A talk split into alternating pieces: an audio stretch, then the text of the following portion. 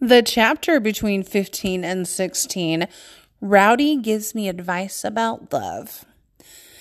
Have you ever watched a beautiful woman play volleyball? Yesterday, during a game, Penelope was serving the ball, and I watched her like she was a work of art.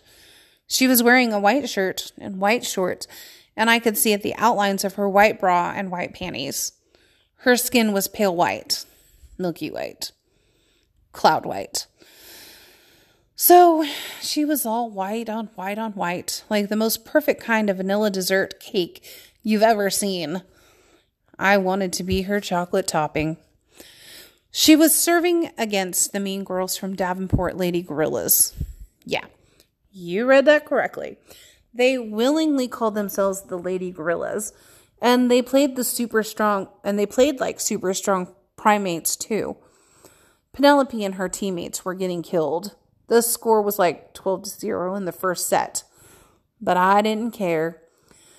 I just wanted to watch that sweaty Penelope sweat her perfect sweat on that perfectly sweaty day. She stood at the service line, bounced the volleyball a few times to get her rhythm, then tossed it into the air above her head. She tracked the ball with her blue eyes, just watched it immensely, intensely, like that volleyball mattered more than anything else in the world. I got jealous of that ball. I wished I were that ball. As the ball floated in the air, Penelope twisted her hips and back and swung her right arm back over her shoulder, coiling like a really pretty snake.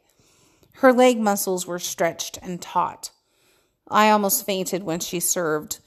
Using all that twisting and flexing and concentration, she smashed, smashed the ball and aced the lady gorillas. And then Penelope clenched a fist and shouted, Yes!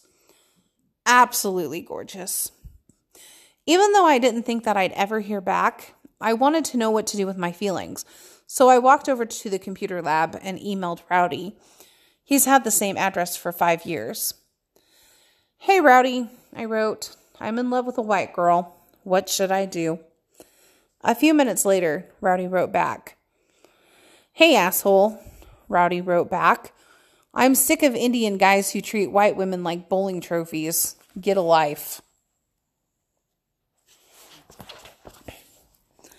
Well, that didn't do me any good, so I asked Gordy what I should do about Penelope.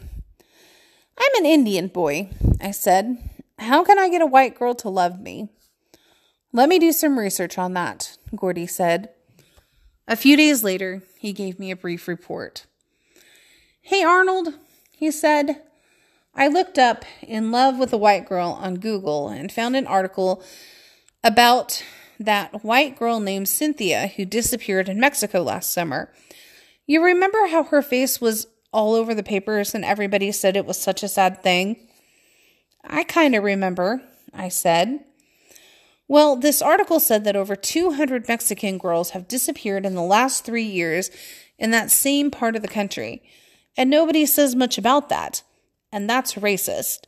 The guy who wrote the article says people care more about beautiful white girls than they do about everybody else on the planet. White girls are privileged, they're damsels in distress. So, what does that mean? I asked. I think it means you're just a racist asshole like everybody else. Wow. In his own way, Gordy the bookworm was just as tough as Rowdy.